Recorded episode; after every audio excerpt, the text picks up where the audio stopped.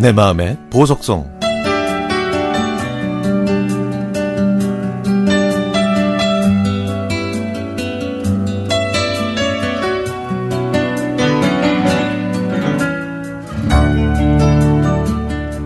예나 지금이나 채용의 문은 왜 이렇게 좁고 높게만 느껴질까요? 대학교 4학년 때 동기들보다 조금 더 노력했다고 자부했던 저에게 일찍이 인턴십의 기회가 찾아왔습니다. 5개월이라는 긴 시간 동안 저는 그 누구보다도 열심히 그리고 치열하게 인턴 생활을 했죠. 저는 며칠만 더 참으면 합격 소식을 들을 수 있고, 그러면 친구들이 채용 준비로 고생할 때 나는 여유있게 지켜보면서 보상받을 수 있을 거라고 확고하게 생각했습니다. 그렇게 저는 인턴 최종 합격만 보고 달려왔는데, 인턴십 마지막 주에 본부장님이 저를 불러서 이렇게 얘기했습니다. 이게 참 무슨 말을 어떻게 해야 될지 모르겠는데 좀 안타깝기도 하고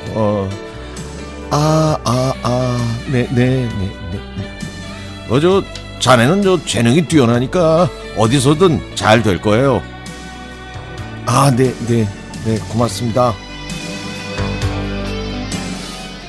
저 멀리 바다가 보이는 버스 정류장. 탁 트인 푸른 바다와 파도 소리가 상쾌했지만 그날의 바닷바람은 왜 그렇게 매서운지 저는 마음이 울적해서 그냥 집에 가길 망설였습니다. 카페에 가서 커피라도 한잔 마실까? 아니면은 테이크아웃해서 바다 구경이나 좀 더 할까?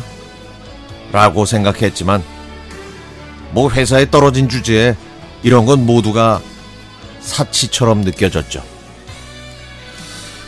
마음을 좀 진정시키고 애써 목소리를 가다듬으면서 저의 합격 소식을 기다리고 계실 어머니께 전화를 했습니다. 엄마, 이번엔 안 된다 그러네.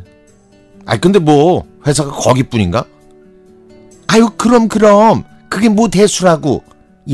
너 주려고 갈비찜 했어. 이 갈비찜 했으니까 와서 밥 먹자. 응? 엄마 기다리고 있을게. 너 괜찮지? 엄마는 너만 있으면 돼. 알지? 집으로 가는 길, 버스 밖에는 멋지게 정장을 차려입고 퇴근하는 직장인들의 모습이 보였습니다. 비록 얼굴은 좀 지쳐 보이기도 했지만 저보다는 덜 절박하고 덜 두렵겠다는 생각이 들더라고요. 적어도 저 사람들은 취업이란 관문을 통과했으니까요. 집으로 가는 길에 저도 모르게 눈시울이 붉어졌습니다. 앞으로 잘하면 된다는 희망과 취업이 안 되면 어떡하나 하는 두려움이 겹쳐 떨쳐내기 힘든 복잡한 감정이 북받쳐 오를 때, 그때 이어폰을 통해 나오는 노래가 있었습니다.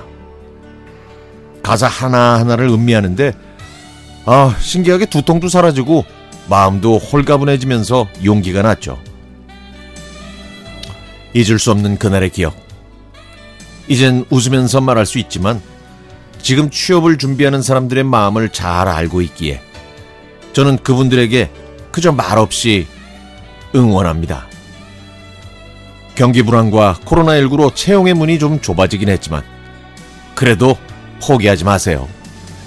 이 힘든 시간이 지나면 언젠가는 웃으면서 넘길 수 있는 소중한 추억이 되니까요.